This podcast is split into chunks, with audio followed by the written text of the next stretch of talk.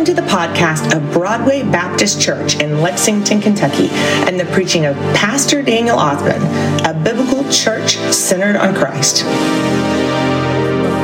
You want to open up your Bibles to the book of Matthew, Matthew chapter 1. Matthew chapter 1, verses 18 through 25. This will be the Christmas story. This is a message here on what we would call uh, looking at Christmas through the lens of Joseph. Joseph is the stepfather of Jesus. Jesus' mother was Mary. Jesus was, he had, his father was actually God the Father in heaven. Mary was a virgin and she became pregnant by the Holy Spirit. God made Mary pregnant, but Mary was engaged at that time to Joseph.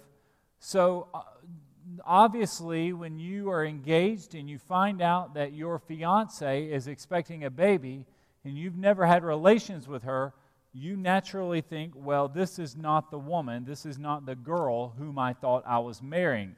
There was a deep disappointment. And what we see here is we're going to see how God actually spoke to Joseph and led Joseph during this time. And it's important for us because Joseph Bible never records Joseph saying a single word. So he's a quiet man. At least he's a quiet man in the scriptures. Could, he could have been a real talker, but no words are recorded by Joseph. But Joseph is one that is led and guided by the Holy Spirit. And the goal of this message, this sermon today, is our example of Joseph of how having knowledge and knowing things even when we see things that would make sense to us, like you're engaged to a young lady and then she's pregnant, you're thinking, okay, she's telling me that God's the Father. And Joseph just didn't believe that. I said, Mary, that's never happened, and I'm sorry, I don't, I don't believe you. So he wanted to divorce her, do away with her, and God got involved. And Joseph's strength, what we see from him, is that he believed God. He actually took action, and he, this, the Christmas story, in many ways, is one of Joseph acting on that belief. And we're going to see that today. And I mentioned about knowledge. Knowledge is not a challenge for us. Do you know? I was reading the news this week, and there is something called artificial intelligence. And there's a, there's a website you can go to called OpenAI think .com or .org. Artificial intelligence. And I just, you know, I just wanted to check it out. What is this stuff? I go to this website, and this is true. Don't do it now, though. You can do it when you get home. You can go on this website, and let's just say I was a fifth grader, and I was supposed to write a book report on the fourth chapter of Shakespeare's Hamlet. And I don't really know how to read Shakespearean literature, but I've got to do my work at school. And it has to be seven bullet points on summarizing the fourth chapter. You can go type in this website on openai.org and say, Give me a seven point bullet point summary of Shakespeare's Hamlet's fourth chapter on a fifth grade reading level. And then all of a sudden you hit enter and it starts coming out. And they, there's, my, there's my homework right there. And you can copy and paste it, and there's your work. Did y'all know that's available? Let's just say your car breaks down and your radiator is overheating. And you're thinking, I don't, I don't, I need to fix it myself because I don't have the money and time to drop it off at a shop. I need to be able to drive my car. You can type in there, fix my radiator on my 2010 Mazda 5 while it's raining outside. So it could, might be a rainy day. And it will actually tell you how to fix your car. And, and what this is, this is a massive knowledge database. I mean, it's just facts. I mean, I don't know if it's all facts, it's just stuff that comes out. What I saw looked pretty good. I'm sure there's some, a lot of mistakes in it, but it's just mass quantities of knowledge. And I think what we're going to see here in this passage today, our challenge today is not knowledge. It's not knowing stuff. If you want to know something, you anything you get anything you want on the internet, literally anything. The challenge for us is actually what Joseph has to do here, and that's acting and obeying the Lord. You can know all sorts of stuff. You can know the Bible frontwards to backwards. The Pharisees knew their Bible phenomenally well. They just didn't believe it, they didn't act on it. It did not impact or change their life. And we're going to see the story here of how Joseph, he was changed by the Lord and he actually took action on it. So that's our scripture. We're going to look here in Matthew chapter 1. And then a little bit in this message, we're going to flip over our Bibles. We're going to look at the book of, of, uh, of John, John chapter 14. So we're going to be in Matthew 1, John chapter 14. The birth of Jesus Christ came about this way. After his mother, Mary, had been engaged to Joseph, it was discovered before they came together that she was pregnant from the Holy Spirit. You know, what a disappointment for Joseph. You, know, you think about this. He's planning his wedding, and now she's expecting. And one of the great things, what you know, they both are from this little town in northern Israel called Nazareth. But they had to travel down to Bethlehem because that's where the census was for. The census was Uh, important because they needed to make sure they had a count so they could get taxed. That was like your annual IRS payment that you would make in, in April. So that's what they're doing right here. They're, they are, they're expecting a baby, but then they have to travel to Bethlehem. So I imagine when they went down to Bethlehem and baby Jesus is born in a manger, they probably wanted to stay there as long as they could because they really didn't want to go back home because their family knew Joseph wasn't faithful to Mary. They didn't wait to have relations before they were married, or Mary was just unfaithful with someone else. So it probably put Joseph in an awkward position. Here he is, engaged, and his wife's now expecting. So they probably wanted to stay away from Nazareth as long as they could. That's why they took, you know, God led them also not only to Bethlehem, but also led them over to Egypt. So it was very easy for them to stay away because they're, they're from a small town. People are going to be talking. Folks are going to know, hey, we know about Joseph. So there was this deep disappointment initially for Joseph finding out his fiance is expecting a baby. And the Bible goes on to tell us here. So her husband, Joseph, being a righteous man and not wanting to disgrace her publicly, decided to divorce her secretly. Joseph was one of these guys. He didn't want to talk about it on Facebook. He didn't want to make a big scene. He wanted to do the quiet breakup. He was like, Look, Mary, look, you go your way. I'll go my way, and we'll just pretend this never happened. Say, we'll just won't talk about it. I won't shame you. I won't talk bad about you. We're just going to part ways and we just pretend nobody knows anything about this anymore. I have no idea who Mary is anymore. That was a kind of, he had decided that was his plan. And it says he had made up his mind. And it says here in verse 20, but after he had considered these things, an angel of the Lord appeared to him in a dream, saying, Joseph, son of David, don't be afraid to take Mary as your wife, because what has been conceived in her is from the Holy Spirit.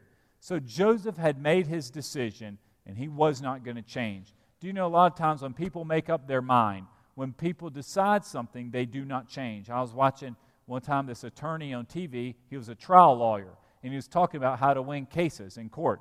And he says, and you would probably think the answer would be is it the opening and the closing argument? Would that win a court case? Is it the evidence you show?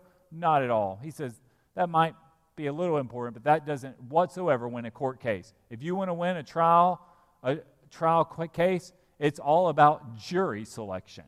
Jury selection is the most important part for a trial attorney to win a court case. And he said the reason why is because there are many people, maybe you're one, that you've already decided in your mind what you believe about an issue, and you're not going to change. And it doesn't even matter. Even if the evidence is right there in front of you, you refuse to change. You know, this is what Jesus dealt with the Pharisees. It doesn't matter what some folks say. You're just your mind is made up. This is what you believe. This is how you're going to vote. This is what you're going to do. Well, in this case, Joseph, he had made up his mind. And the Lord got involved. He thought, we've got to change this man's mind. He went to bed and he was going to leave Mary. And he woke up and he's going to be a changed man. And so, how does God speak to us today?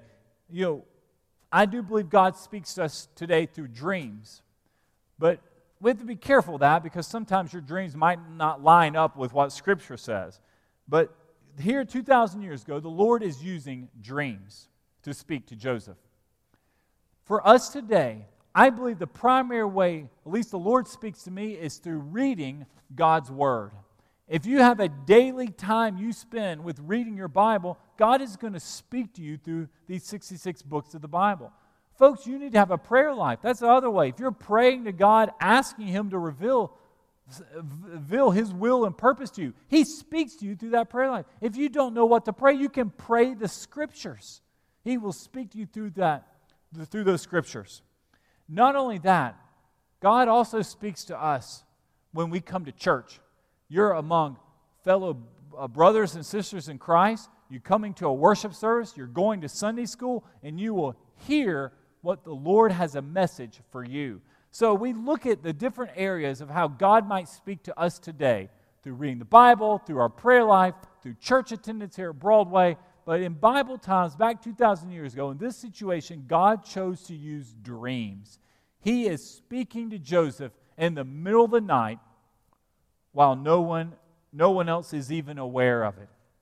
And he's saying, Joseph, this is not what you think.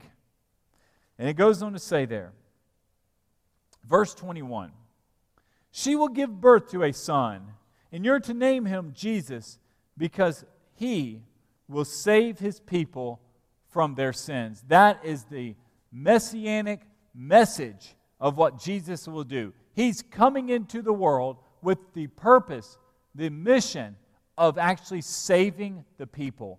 We're seeing Jesus, what he's going to do long before he's even born. He came into the world through Mary, born in a manger, born in a barn as a Savior. Now, all this took place to fulfill what was spoken by the Lord through the prophet.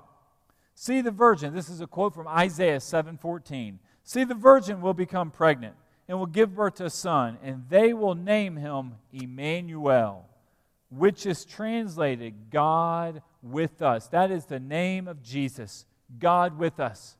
Jesus is, and when we come at Christmas time and we're singing about Emmanuel, we are honoring and singing about baby Jesus. He is the one who is with us. When Joseph woke up, verse 24, so all of a sudden, this dream is even in the dream, God is quoting scripture to, to, to Joseph. When Joseph woke up, he did as the Lord's angel had commanded him. He married her, but did not have sexual relations with her until she gave birth to a son, and he named him Jesus. And that is the obedience of Joseph. Do you know in Joseph, we don't see him again until after the Christmas story. Uh, you know, they, they took him to baby dedication and Jesus was dedicated. And the next time we see Joseph was when Jesus and Mary, or and Joseph, all three of them, went to church when he was 12 years old for Passover, and Jesus got lost. And he got left at church. Guess if you're going to get lost, getting lost at church is a good place. After he got lost, that was the last we see of Joseph in the scriptures. No other mention of him. We don't see him doing anything else. He's at the Jesus' birth. We know Jesus, Joseph was a carpenter, so he likely trained his son, Jesus, how to be a carpenter.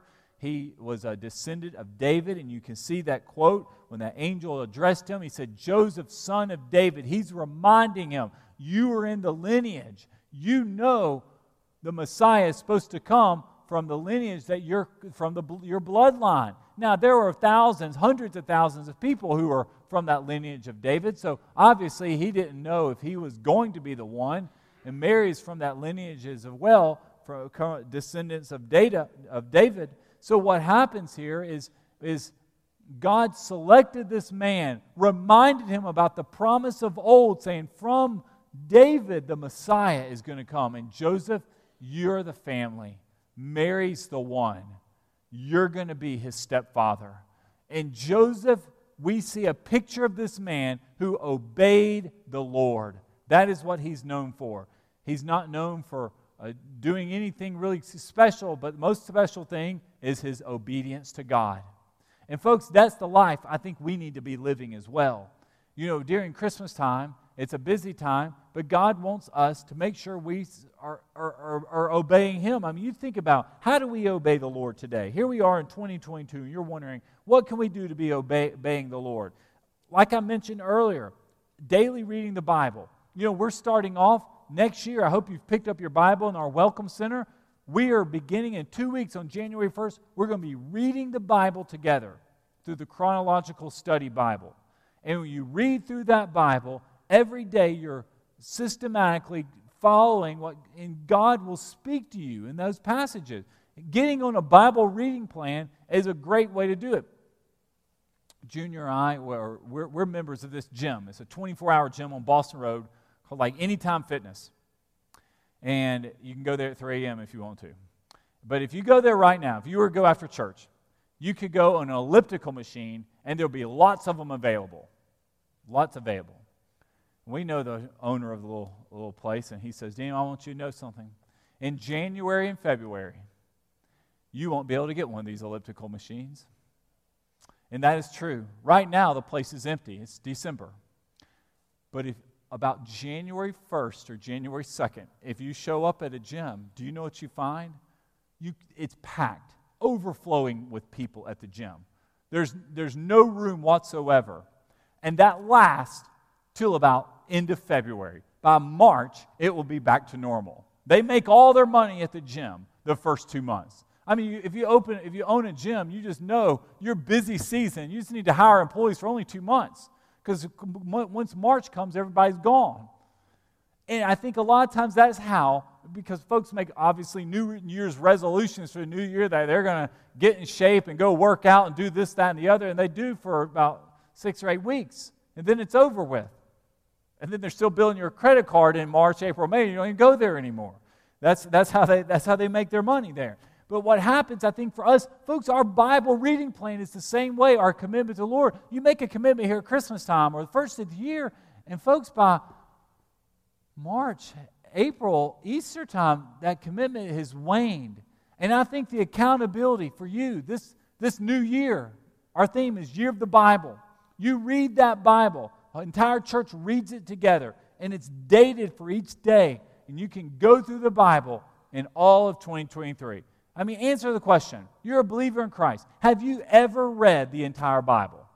Ever read the entire Bible? Well, here is an opportunity to do so. You can stand before God when you give an account for your life. Say, Lord, I read every verse. I read every every every book in your the book that you revealed you gave us. So that is that's what obedience to God looks like.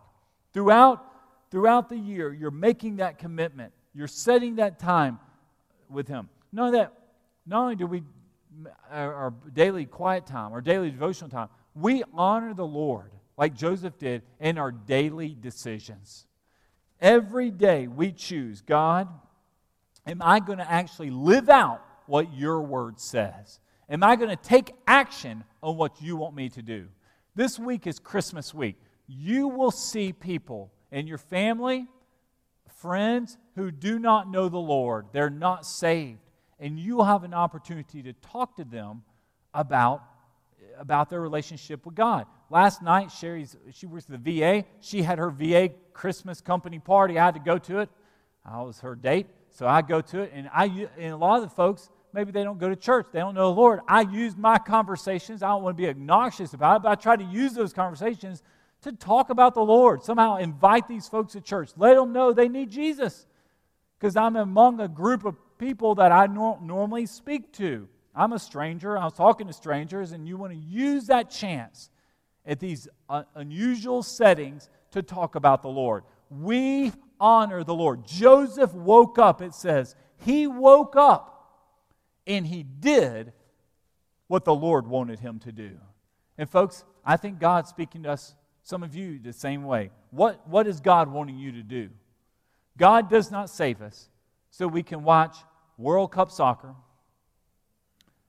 so we can watch TV, and so we can watch movies all the time. That's just not the Christian life.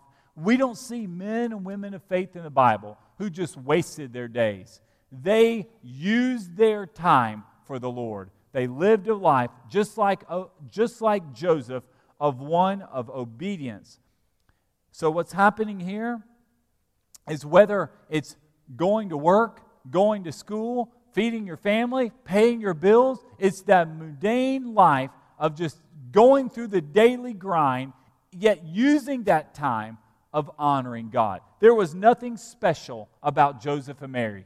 God just chose them. They were a young couple engaged. They loved the Lord. They loved Jesus, but they were obedient. And, folks, they're an example for us. They weren't divine, they weren't angels, they didn't have any superhero powers. These were just people like us who love the Lord, whom God chose to send his son into, into the world. And God took this young, holy family because they had a love for the Lord. And I think the days for us is we have to make sure that we see the example here of when God makes it clear what we need to do. And we say, What do we do? The Bible tells us here about Jesus. His purpose was to save the people from their sins. That's what verse 21 tells us. That means God's great purpose with Jesus is all these lost people that live here in Lexington. Folks, He wants them saved. That's the greatest need they have. Folks need to know the Lord. Now, flip over here in your Bible to the book of John, John chapter 14. Many of us here, uh, we, we, we talk about what it means to know Christ. And what's interesting, the word Holy Spirit in that passage was actually used back in Matthew chapter 1 the Holy Spirit came upon Mary, and she became pregnant by the Holy Spirit. The Holy Spirit is God. When we come to church and we talk about our salvation experience and we call people to come to Christ, I always say you need to come to Christ.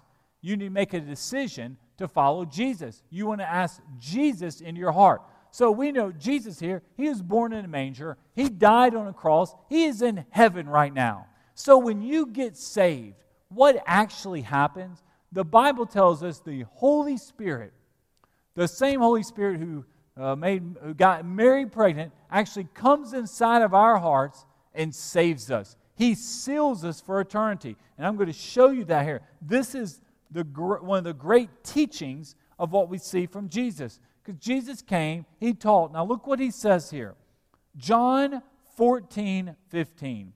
If you love me, you will keep my commands. Folks, that's how we show our love for God. Joseph showed his love for the Lord just by doing what the Lord said to do.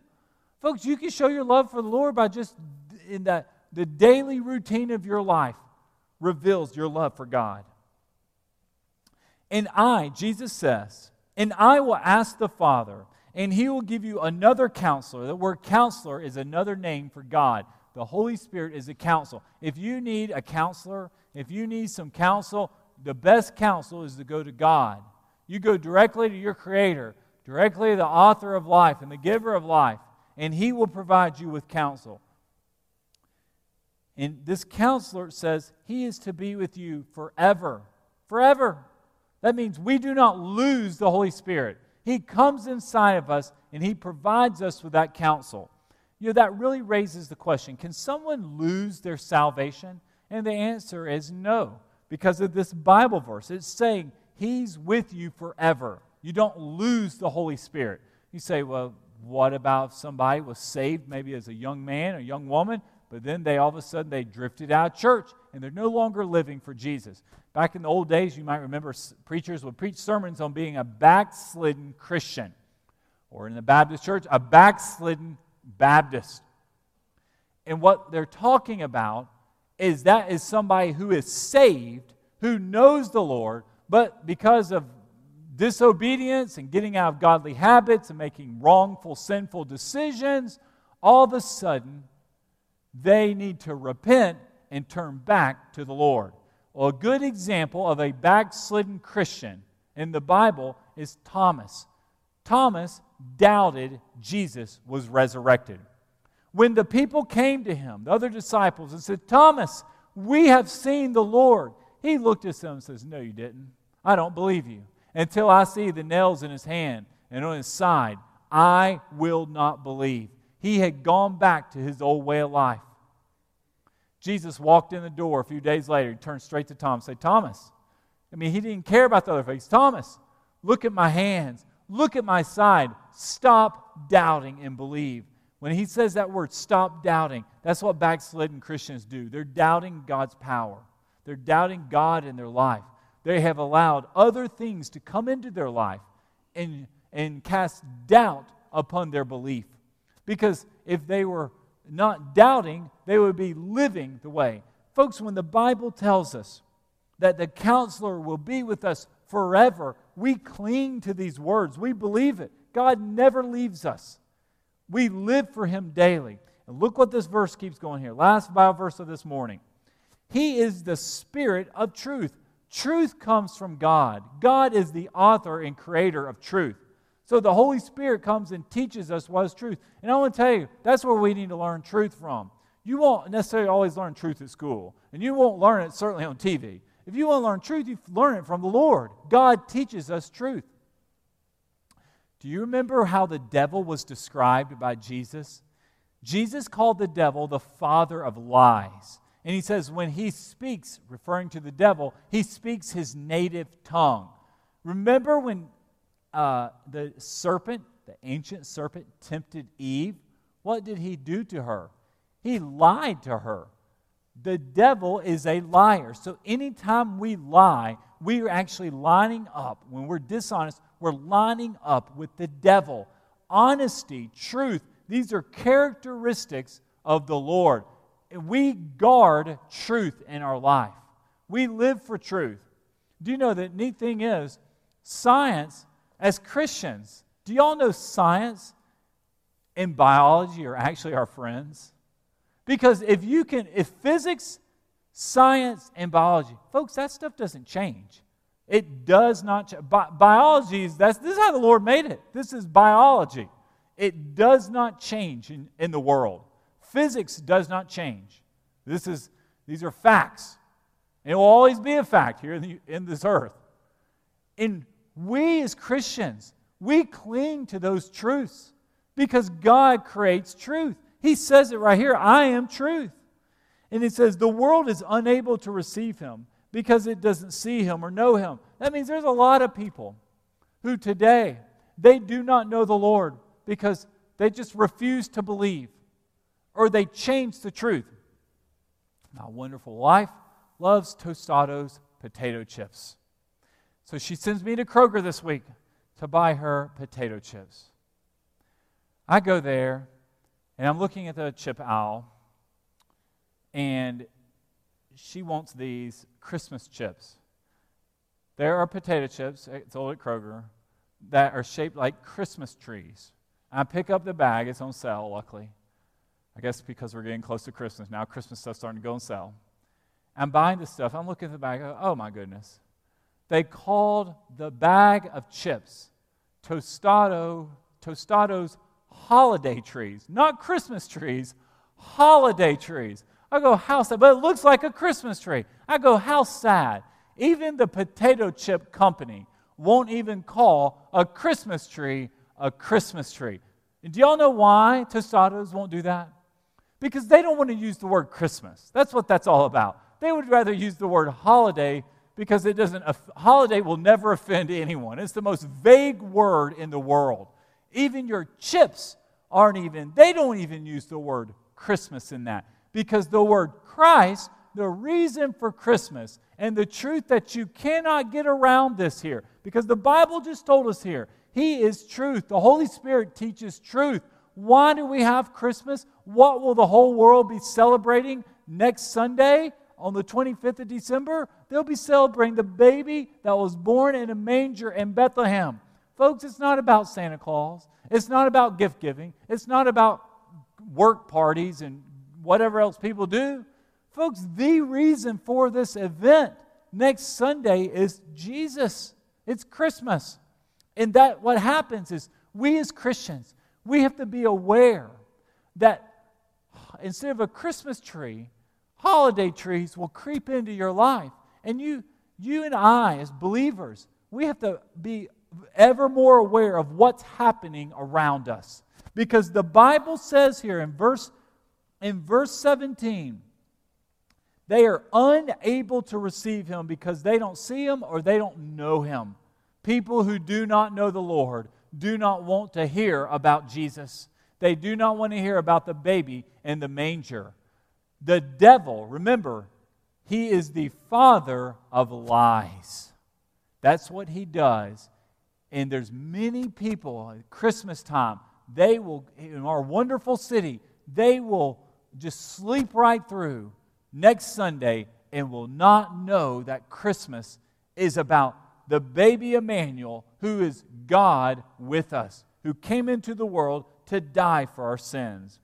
But you do know him, verse 17, because he remains with you and will be in you. That phrase, asking Jesus into your heart, that literally means that Christ, when you get saved, Christ sends his Holy Spirit into your heart so you can be saved. You know, I mentioned about what happens when someone who was saved, maybe as a teenager, and they all of a sudden they don't go to church anymore. Well, that's a backslidden Christian if they were saved.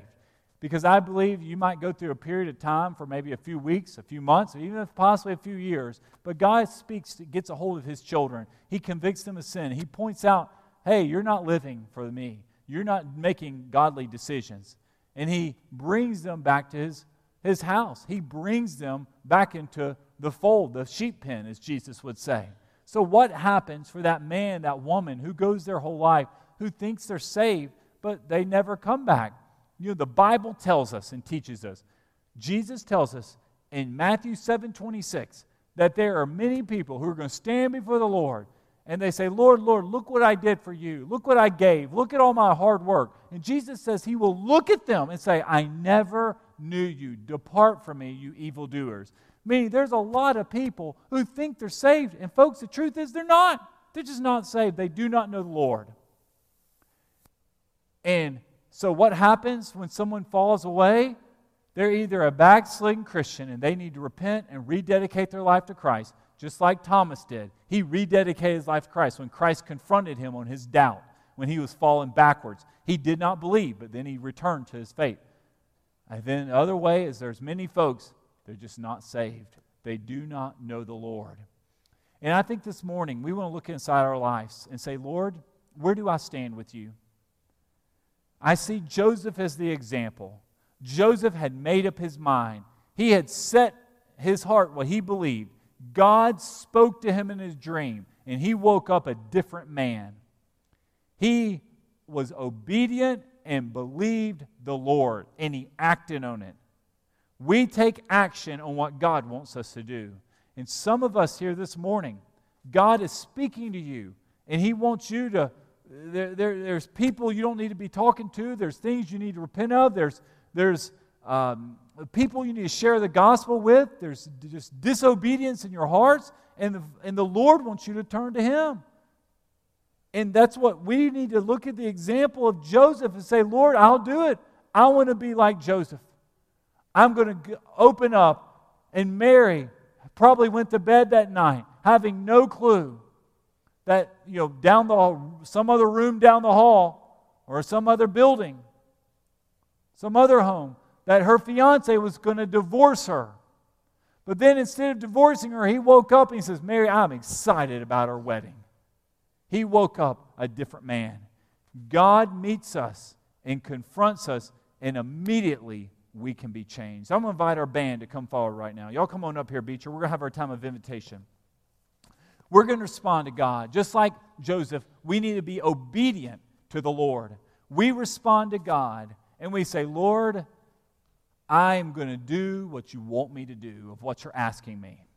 And when we do that, the Bible tells us the Holy Spirit, he's, He comes inside of us and He guides us with every single step. But remember, Jesus says that does not occur unless we actually obey and follow His commands in John 14 15. So we have a command from the Lord to be obedient and to follow Him. So we're going to stand up. Our band's going to lead us in our song. I'm going to invite, I'm going to be standing up front. Zach Bauer's going to be standing up here with me. And I'm going to invite you to come. Say, I want to follow the Lord this morning. I want to join Broadway Baptist Church. I want to make a decision today to be like Joseph and be obedient to what God's calling me to do. All right, Beecher?